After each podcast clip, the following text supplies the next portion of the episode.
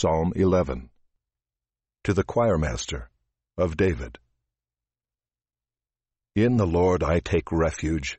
How can you say to my soul, Flee like a bird to your mountain, for behold, the wicked bend the bow.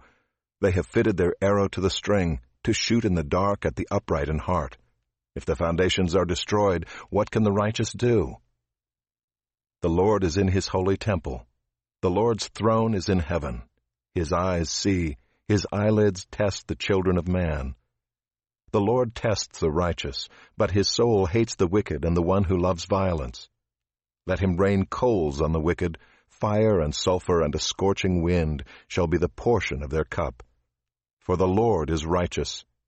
He loves righteous deeds. The upright shall behold his face.